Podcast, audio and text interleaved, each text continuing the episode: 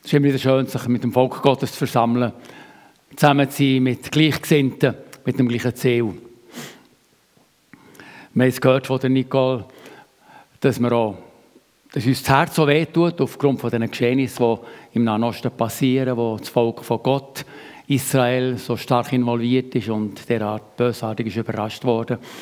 Und ich bin überzeugt, dass wir als Gotteskinder alle ja für das Land und für die Bevölkerung dort beten in diesen schwierigen Tagen. Danke vielmals. Auch wenn Israel noch nicht zurückgefunden hat zu Gott, nach wie vor ein säkularer Staat ist und längst nicht alles im Sinn von Gott passiert, ganz im Gegenteil. Das ist ein laizistischer Staat, der nach den Prinzipien von der Ökonomie und von der Macht regiert wird. Das sehen wir immer wieder auch, die Zerstrittenheit. Aber es ist das Volk Gottes und seine Verheißungen, die hören nie auf. Und er wird mit dem Volk noch Geschichte schreiben. Und wenn eine gemeint mehr entrückt werden zu Christus, wird sich seine ganze Holz dem Volk zuwenden.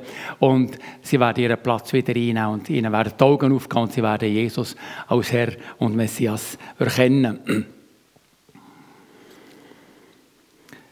Ich habe den Glaubensimpuls noch gelost von Daniel Gredel auf eurer Homepage. Dienen macht glücklich. Ich habe das erst gelesen, nachdem ich meine Predigt schon vorbereitet hatte. Dann habe ich so gedacht, wow, das passt noch gut dazu. Ich hoffe, dass das eine Ergänzung ist. Es ist ganz eine einfache Predigt. Und ich hoffe, dass wir alle verstehen, was Gott uns sagen will. Aber es ist schon eine Wegleitung für uns als Gotteskind.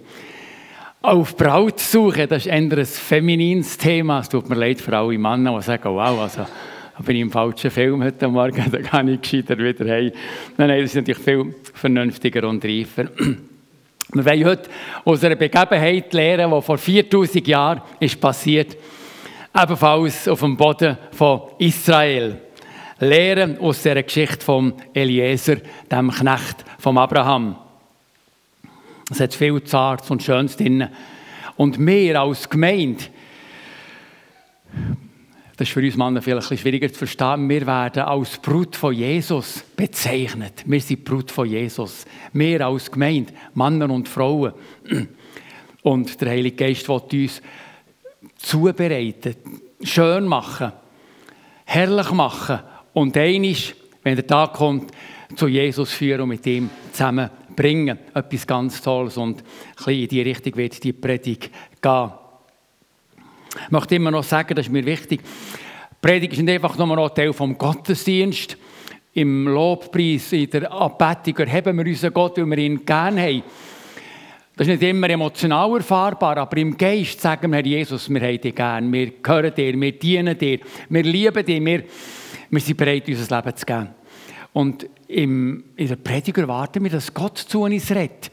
Nicht einfach irgendwie ein Mann oder eine Frau da vorne steht und irgendwie ein paar Sachen, ein paar gute Sachen ausspricht, sondern dass Gott zu uns redet.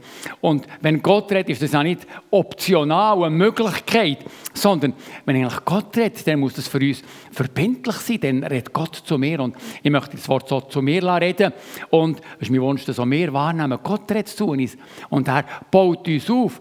Und nach dem Gottesdienst solltet ihr heimgehen, erfrischt, gestärkt, ermutigt, sag also, mein Gott ist ein herrlicher Gott und mit dem da kann ich Bäume ausreißen, mit dem kann ich über Mauern springen, mit dem kann ich Widerstände und Schwierigkeiten und, und schwierige Partnerschaften und, und, und Mobbing und, und alles andere überstehen. Ich kann durch Prüfungen durchgehen. Mit meinem Gott kann ich über Mauern springen. Das ist mein Wunsch. Und wenn der Sonntag das erreicht, Anbetung, Gottesdienst, Abendmahl, dann hat der Gottesdienst das Ziel erreicht. Wenn nicht, dann sind Fehler gemacht worden. Jetzt bin ich gespannt, was Gott tut. Also, Abraham war alt und hochbetagt. Und der Herr hatte ihn gesegnet allenthalben. Und er sprach zu dem ältesten Knecht seines Hauses, der allen seinen Gütern vorstand, lege deine Hand unter meine Hüfte und schwöre mir bei dem Herrn, dem Gott des Himmels und der Erde, dass du meinem Sohn keine Frau nimmst von den Töchtern der Kananiter, unter denen ich wohne, sondern dass du ziehst in mein Vaterland und zu meiner Verwandtschaft und nimmst meinem Sohn Isaac dort eine Frau. 1. Mose 24, 1 bis 4.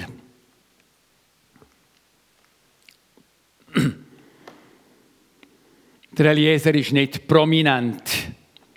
Er wird in der Bibel gerade zweimal erwähnt, im Kapitel 15 vom 1. Mosebuch und dann im Kapitel 24, wo wir ja heute ein bisschen werden anschauen. Er spielt eine Nebenrolle.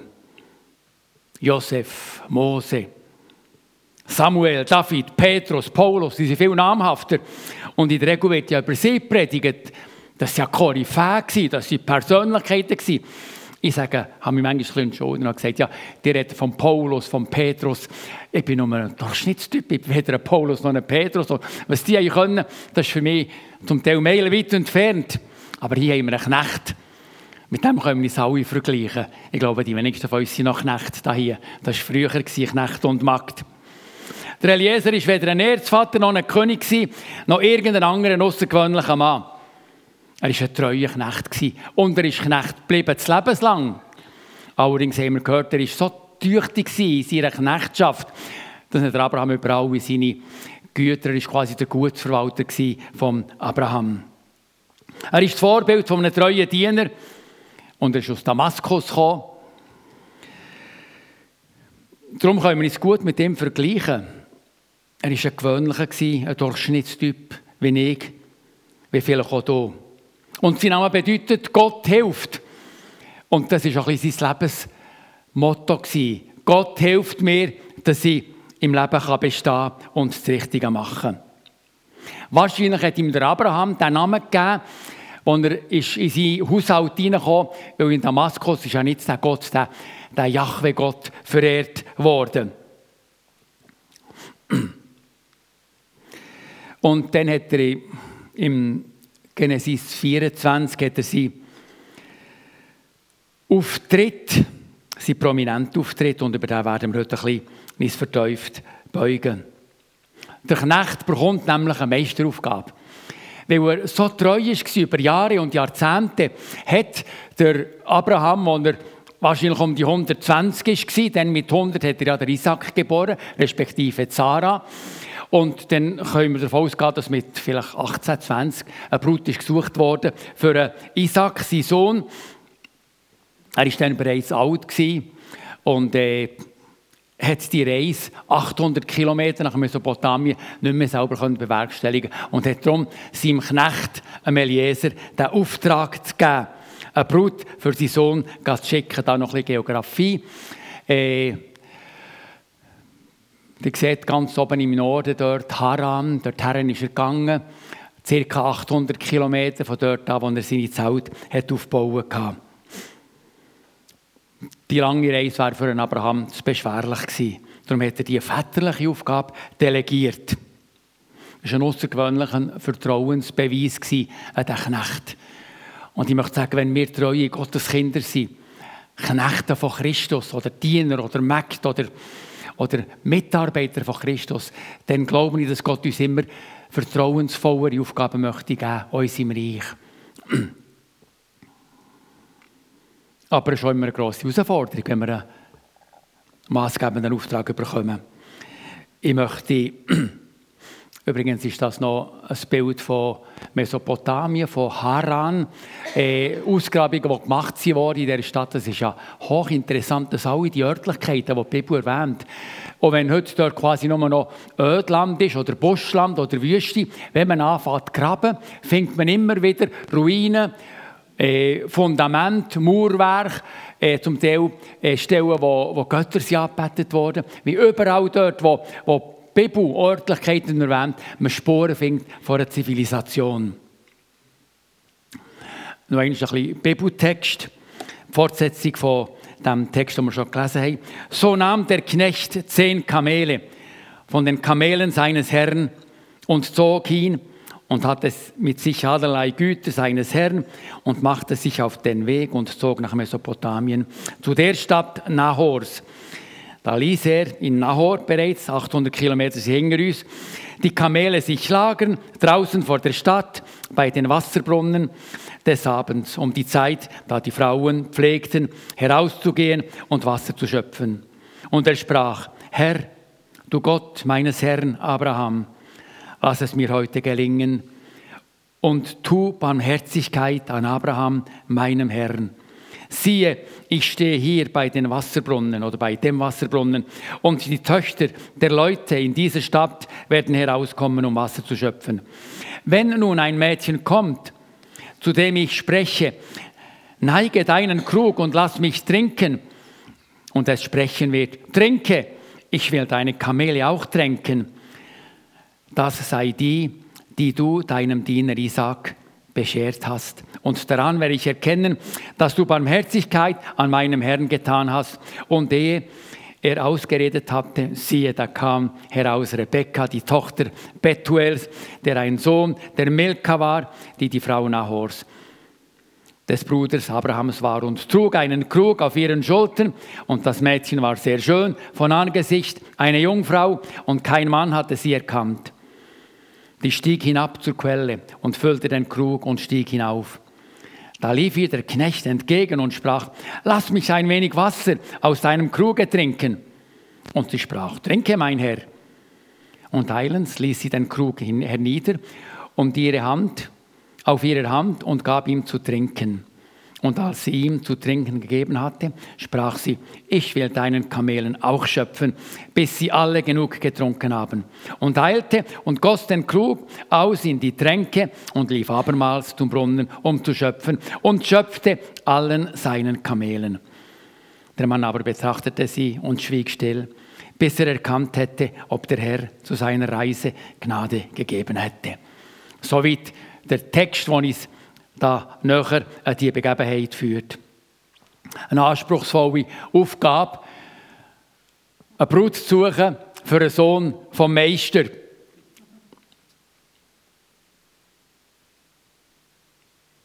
Wir können davon ausgehen, dass der Eliezer, obwohl er von Damaskus war, also nicht aus der Sippe von Abraham, ein Fremdling in dem Sinn.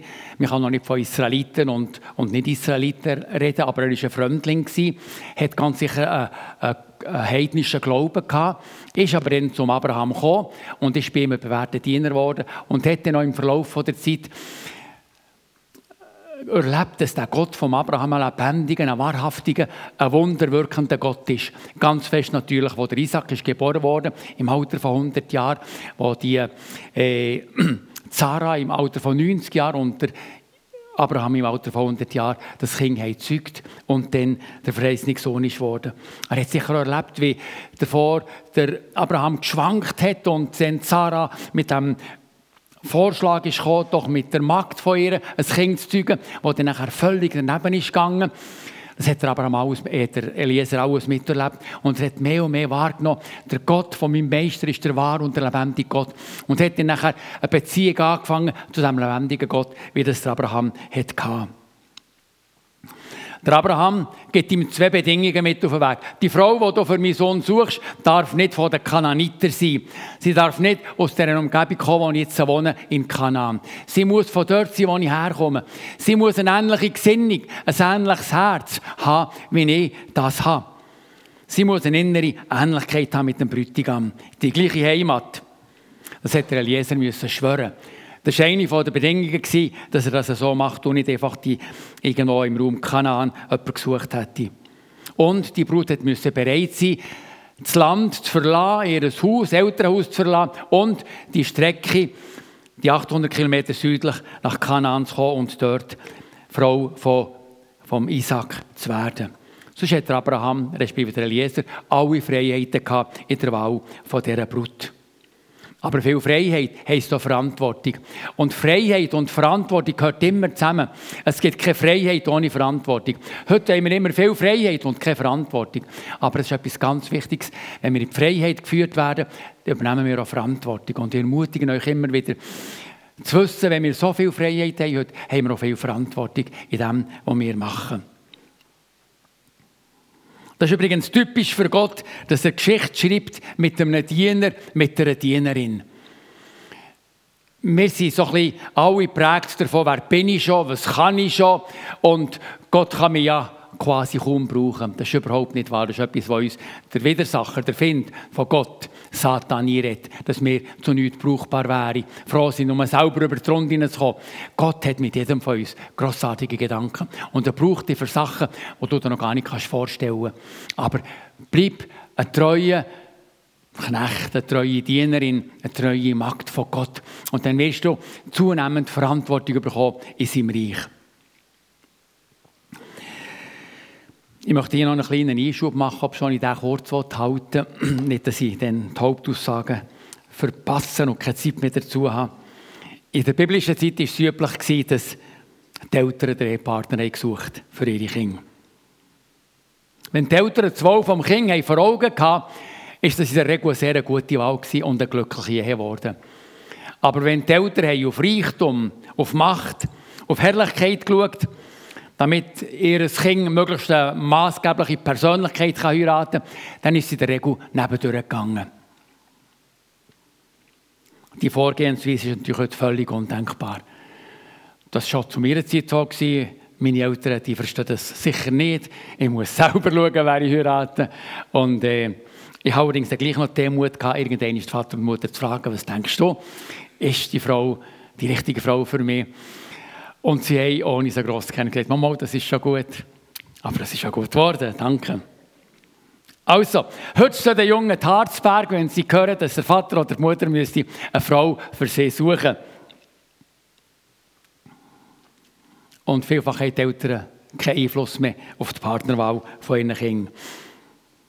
Aber ich würde, möchte euch sagen, Eltern, dass die Eltern trotzdem ganz maßgeblichen Anteil haben an der Partnerwahl von ihren Kindern. Auch wenn die Eltern nicht mehr den Partner selber aussuchen. Aber die Art von der Erziehung, die Liebe als Ehepaar, die ihr vorlebt, die Liebe zu den Kindern, Tischgespräche am Tisch, über das Zusammenleben, über den Respekt, was eine gute Frau, was ein guter Mann ist, auf was man muss schauen muss, das sind ganz wesentliche Themen. Und ich wünsche mir sehr und ermutigen Eltern immer wieder, mit ihren Kindern über die Fragen noch zu reden. Damit Kinder, auch wenn sie mich später nicht fragen, die nicht fragen, in ihrem Kopf überlegen, was, oder das der Tür quasi, was die Eltern gesagt haben, ohne es zu wissen, dass ihre Wahl von den Eltern beeinflusst wird. Aber es ist immer noch eine gute Sache, wenn junge Männer und Frauen ihre Eltern fragen, du, was denkst du, stimmt das für mich? Oder liege ich völlig daneben? Junge Menschen tun gut, ihre Eltern zu Rat zu ziehen, der Partnerwahl. Wir haben übrigens dann sicher etwa sieben Punkte, die wir jetzt erwähnen können, auf was der Eliezer geschaut hat bei dieser Partnerwahl. Ich möchte das jetzt hier nicht sagen, aber äh, es wird zum Teil noch vorkommen in dieser Predigt. Zu seiner Vorgehensweise. 800 Kilometer hat sich auf Gottes Führung verlassen. Er gewusst, ich bin überfordert, wie soll ich das machen? Aber er hat Gott vertraut. Er hat zusammen mit zehn Kamel, beladen mit Geschenk und Proviant und am nötigen Personal sicher nicht allein war, hat er sich auf den Weg gemacht. Und nach einer anspruchsvollen Reise, 800 Kilometer, zum Teil die Wüste durch, ist er in dem Herkunftsland von Abraham angekommen. Und er hat sich unverzüglich eine Arbeit gemacht, noch bevor er Unterkunft gesucht hat. Er hat den Auftrag von seinem Knecht über quasi die Erholung und die Ruhe und die Verpflegung gestellt. Hat. Zuerst, wenn ich hier an dem Ort bin, wo mein, wo mein Herr kommt, da muss ich meinen Auftrag ausführen eine tüchtige Frau für einen Isaac finden. Eine Frau mit Herz für Mensch und Tier. Eine Frau mit Herz für Mensch und Tier. Geschickt muss sie sein, tüchtig, freundlich, hilfsbereit. Am Abend beim Wasserschöpfen hat er Kandidatinnen beobachten und prüfen. Ob es ein Sodbrunnen war, ein Wasserloch, wahrscheinlich eher ein Wasserloch, wo wir müssen absteigen mussten, so sagt die Bibel. Vor der Stadt ist also am Abend irgendwo dort gestanden. In der Regel bei den Brunnenlöchern auch noch Bäume gehabt, weil dort ja Wasser war.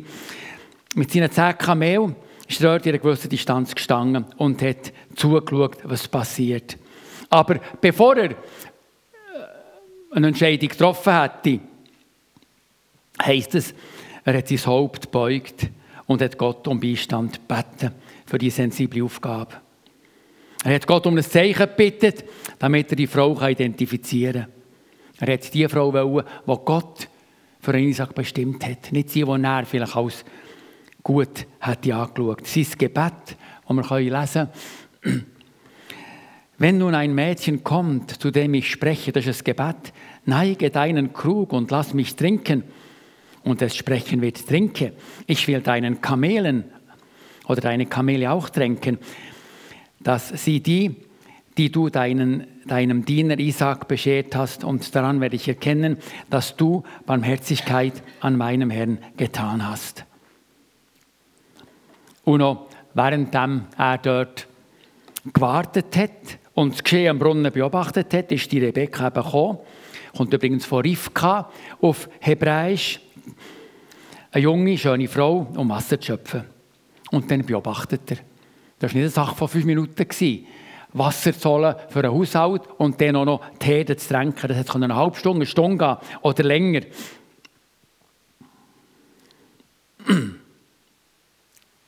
Und zum Erstaunen vom Eliezer, nachdem er die Rebekka irgendwo unter wahrscheinlich vielen Töchtern von dieser Stadt Nahor hat gesehen, ist irgendwie sein Blick auf der Rebekka bleiben hängen und er geht auf sie zu und sagt, gib mir Wasser zum Trinken. Und sie macht das mit Freude, gibt ihm Wasser. Und dann sagt sie zu seinem grossen Erstaunen, dass sie auch noch seine Kamel trinken zehn Kamel trinken. Aus einem Wasserloch. Nicht aus einem Hahn, wo man auftut und das Wasser sprudelt. Wir sagen, dass ein Kamel in einer Viertelstunde bis 200 Liter kann trinken Sollte die Kamel also wirklich alle 200 Liter getrunken haben, dann wären es 2000 Liter Wasser schöpfen. Das war vielleicht zwei Stunden Arbeit, gewesen, weiss es nicht. Also es war kein Pappenstill, jedenfalls. Und die Rebecca hat das gemacht. Der Eliezer hat nicht Hand angelegt, er schaut zu, wie die das macht. Wir können sagen, das ist auch so. Das ist der Gipfel das. Er lässt sich bedienen und schaut zu, wie sie das macht und legt selber nicht Hand an, weder er noch seine Mitreisenden, seine Knechte, die ihm auch noch geholfen zu den Kamelen zu schauen und zu der ganzen Karawane. Und in diesem Akt von der Freundlichkeit, von der Tüchtigkeit, von der Hingabe, von der Unermüdlichkeit, hat er erkannt, das ist die Frau, die Gott für, doch für, für einen Sohn von meinem Meister Abraham bestimmt hat. Und erst nachdem dass Rebekka das, äh, das gemacht hat, ihm zu trinken gegeben und die Kamel tränkt, dann packt er aus Gold und Silber und schmückt sie mit Armreifen und äh, ja, beschenkt sie mit anderen Kostbarkeiten.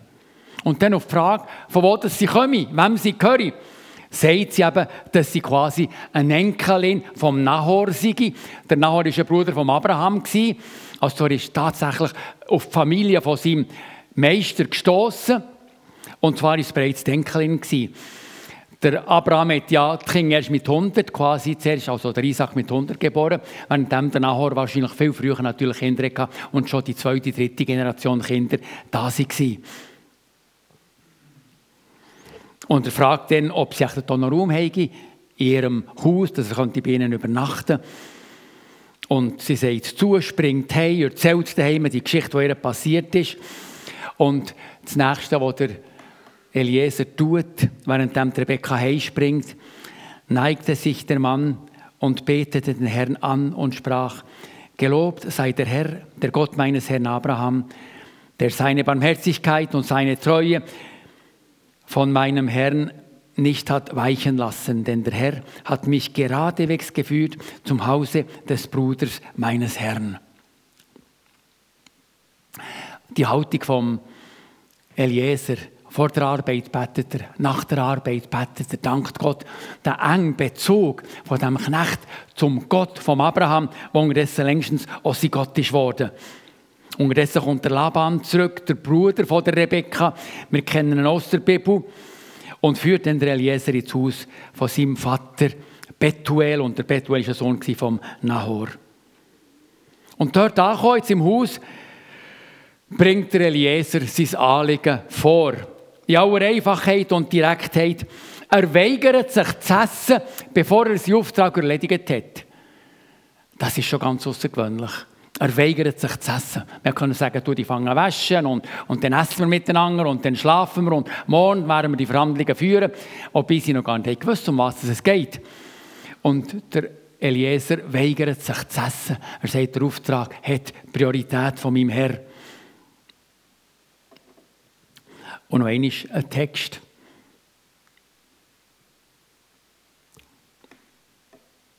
Seid ihr nun die, die an meinem Herrn Freundschaft und Treue beweisen wollen, so sagt mir's, wenn nicht, so sagt mir's auch, dass ich mich wende zur Rechten oder zur Linken. Da antwortete Laban und Betuel und sprachen, das kommt vom Herrn, darum können wir nichts dazu sagen, weder Böses noch Gutes. Also der Eliezer hat jetzt der Familie vorgelegt, dass er eine Brut sucht für einen Isaac, für für einen Sohn von Abraham, ein Bruder von Nahor. Und er erzählt die ganze Geschichte, wie es ist gegangen, auch die Führungen von Gott in diesem Brunnen. Und dann sagen die Männer da, der Betuel und der Laban, wobei scheinbar die Beziehung Betuel-Laban, Vater-Sohn, nicht so ist intakt gewesen. Der Laban führt das Gespräch zum Erstaunen und nicht der Vater von der äh, Rebekka. Aber äh, wir wissen, der Laban sowieso ein Schlaumeier war. Dann später ist ja dann der... Äh, Jakob zum Laban geflohen. Das ist aber ein ganz anderes Thema. Aber zu sich kommt, da ist Gott der Hinger. Und dann, auch das wieder hoch erstaunlich, noch ein anderer Text. Er weigert sich zu essen nach wie vor. Die Familie will nämlich eine Wartezeit von zehn Tagen ausbedingen. Sie wollen dass die Rebecca noch Zeit hat, während zehn Tagen sich zu verabschieden aus der Familie, aus ihrem Freundeskreis, aus der Gemeinschaft, von der, Dorf, von der Stadt oder vom Dorf. Aber der Eliezer sagt, nein, ich habe keine Zeit. Ich will noch morgen aufbrechen. Und er sagt der bekannte Ort, haltet mich nicht auf, denn der Herr hat Gnade zu meiner Reise gegeben. Lasst mich, dass ich zu meinem Herrn ziehe. Also die die Orientierung, das Festhalten im Auftrag, nicht jetzt noch ein bisschen quasi äh, ja, verweilen und es noch ein bisschen genießen, sondern er hat seinen Auftrag und er lässt es nicht zu, dass, der Auftrag, dass er diesem Auftrag gehindert wird. Und nachdem das Rebecca ein Zielverständnis gab, ist gegessen worden und bereits am nächsten Tag machen sich Rebecca mit dem Eliezer und seinen Kamel und seinen Mitmenschen Diener auf den Weg. Die Rebecca ist bereit, in ein unbekanntes Land zu ziehen. Sie willigt ohne Bedenken ein. Das war keine kleine Entscheidung. Von einem Tag auf den anderen das Haus von den Eltern zu verlassen. Mit einem Mann zu ziehen, den sie von Haut und Haar nicht kennt. Der von Gott redet, der von einem Mann redet, der ihre, ihre, der Bruder von ihrem Großvater ist. Und der von einem Sohn redet, der jetzt ihre, ihren Ehepartner soll werden soll. Aber Jesus Nachfolge hat ihren Preis. Ich komme jetzt noch ein bisschen auf, einen geistlichen Aspekt zu reden. Man sieht auch etwas von, von einem Diener, von einer Dienerin, wo Gott und Jesus eine maßgebende Rolle in ihrem Leben spielt. Und nicht quasi jetzt menschlich agieren, und sich, sondern wo sagen, ich bin eine Botin, ich bin ein Bote Gottes, ich bin mit Jesus unterwegs und der Auftrag hat für mich höchste Priorität, bevor es um mein Wohlergehen geht, bevor es um alle möglichen Annehmlichkeiten geht. Aber jetzt noch ein paar Gedanken, was wir aus dem Leben von Eliezer lernen können. Er ist nämlich für uns Gotteskinder im Neuen Testament ein Vorbild. Als erstes war er jahrzehntelang unerschütterlich treu auf dem Hof, auf dem Gut von Abraham. Und ist Diener und Knecht geblieben. Er hat zwar eine gehobene Stellung gehabt, ist zum Gutsverwalter geworden, aber ist immer noch Knecht gewesen. Und es heißt, Abraham rief seinen Knecht Eliezer. Ist immer noch Knecht gewesen. Er haltet sich wörtlich an die Anweisungen von Abraham. Wörtlich. Und er schwört ihm, wir werden das machen, was du mir aufgetragen hast. Ich werde nicht eigenwillige Entscheidungen treffen, sondern die Wille ist für mich quasi Befehl. Er weigert sich zu essen, solange der Auftrag nicht ausgeführt ist. Also die Entbehrung, die er da auf sich nimmt, ist außergewöhnlich.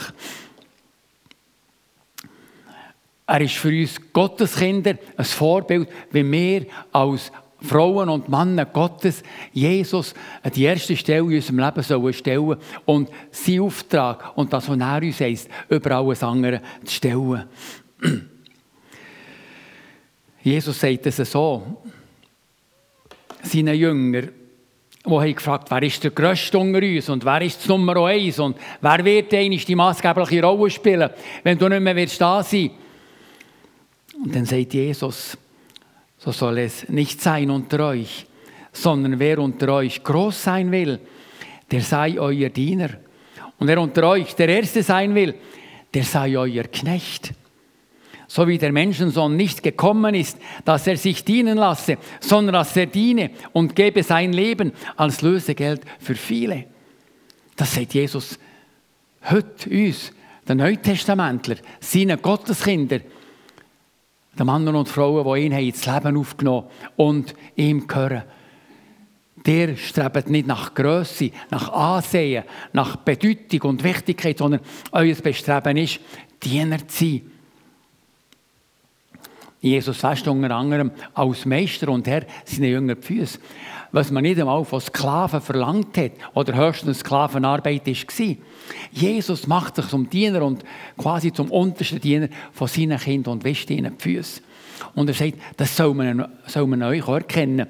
Und ich habe ein Zitat gefunden vom, vom Sören Kierkegaard.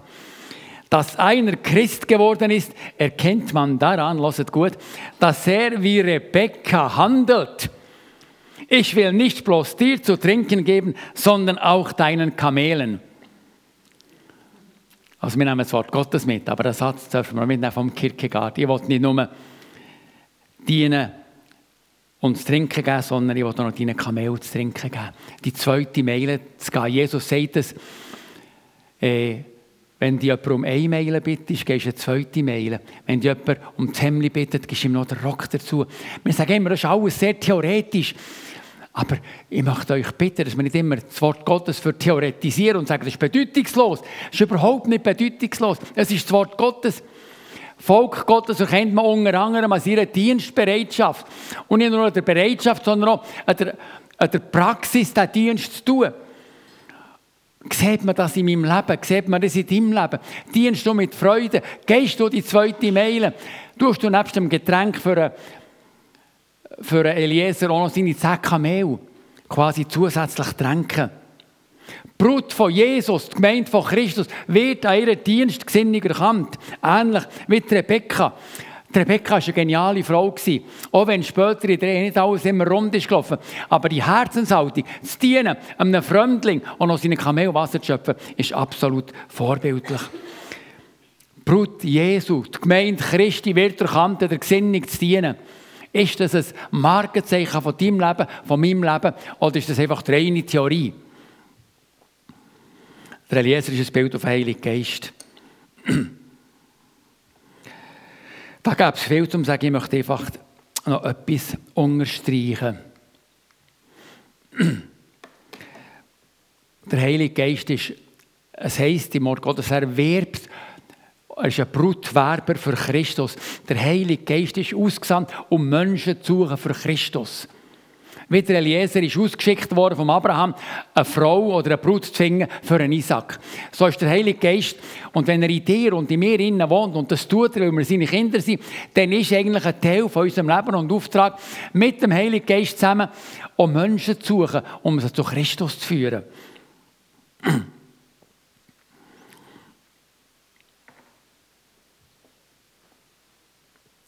der Heilige Geist arbeitet an den Glaubenden, an dir und an mir. Nebst dem, dass er uns brauchen will, um anderen Menschen Jesus nachzubringen, arbeitet er an dir und an mir. Und das ist mein Anliegen, dass das heute Morgen passiert. Der Paulus sagt das so.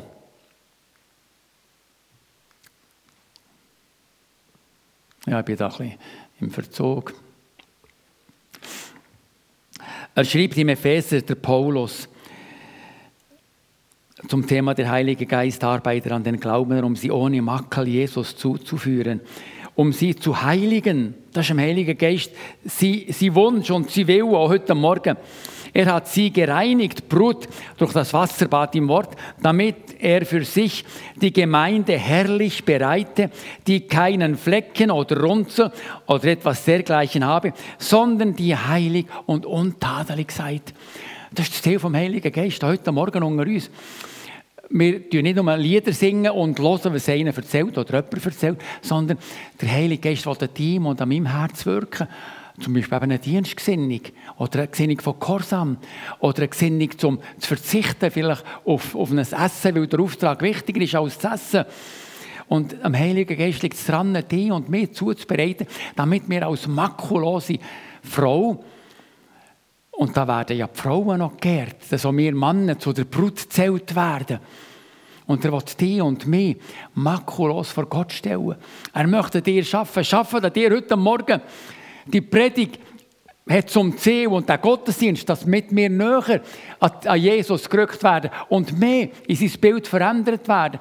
Dass wir nächste Woche die Leute merken, das ist nicht aus dieser Gesellschaft, der hat nicht, der, nicht ein Mainstream in, der genießt und der haben und der sich selber Heute ist ja Selbstbezogenheit, Verwirklichung, das sind die grossen Themen. Aber bei den Christen ist es überhaupt nicht so. Wir verwirklichen nicht uns. Wir wollen Jesus verwirklichen. Wir wollen ihn auf eine Leuchte stellen. Wir wollen nicht gross rauskommen, sondern wir sagen, Jesus, du sollst zunehmen, ich aber abnehmen. Und manchmal frage ich mich in meinem Leben und im Leben der Gemeinde, ist das tatsächlich unsere Gesinnung? Oder lesen wir das und bejahen es, aber im Leben machen wir es ganz anders. I'm the champion, I'm the greatest, I'm number one. Christen erkennt man an der Gottbezogenheit und nicht der Selbstbezogenheit. Und wir haben in einem Lied gesungen, dass mein Ego bisschen kleiner wird. Das hat mir gefallen natürlich. Aber es ist gar nicht so einfach, mein Ego Hühner einzutun und zu sagen, krieg nicht du Number One, sondern du sollst Diener sein. Dort arbeiten, wo es niemand sieht. Nicht unbedingt auf der Plattform stehen. Ich tue es auch noch gerne predigen. Aber unter der Woche wirklich den Dienst im Verborgenen zu tun. Denn wahres Christentum erkennt man nicht im Gottesdienst und nicht, wenn man auf der Kanzel steht oder einen Dienst wahrnimmt, sondern wenn einem niemand sieht. Die Jungfrau, die Gemeinde, du und ich, wir sollen rein und unbefleckt sein. An dem arbeitet der Heilige Geist heute Morgen. Und das ist auch die Aufgabe der Gemeindeleitung. Die Gemeinde zuzubereiten, dass wenn Christus kommt, dass die Brut makulos und tadulos ist. Der Paulus sagt, ich eifere um euch mit göttlichem Eifer. Das sollte man eigentlich an den Pastoren ansehen, dass sie mit göttlichem Eifer und den Vorständen und den Ältesten und Ältestinnen und Diakonen und Diakonissen, dass sie mit göttlichem Eifer an dem schaffen, denn ich habe euch verlobt mit einem einzigen Mann, damit ich Christus eine reine Jungfrau zuführe sind wir uns dessen noch bewusst, dass wir eigentlich Brut sind und der Heilige Geist uns schmücken und parat machen, damit wir zur grossen Freude von Jesus einig werden, ihm entgegengerückt werden. Der Gottesdienst heute Morgen soll die Sehnsucht in dir und in mir wecken, näher zu Jesus zu rücken. Dem Geist Gottes mehr Raum zu geben, damit wir ähnlicher werden. Jesus Christus. Ich möchte da noch die Frage stellen, erleben wir als Brut Christi, ist es überhaupt eine Freude für dich? Wenn man das sagt, ja, ja, ich bin eine Brut, das ist gut, was hat das schon zu sagen? Bedeutungslos für mich. Wir lesen in Jesaja 61. Freuen, ja, freuen will ich mich in dem Herrn.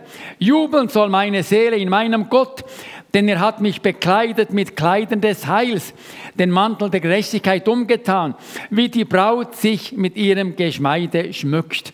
Jesaja 61. Ich bedauere es in meinem Leben und im Leben der Gemeinde, dass manchmal so wenig Freude da ist.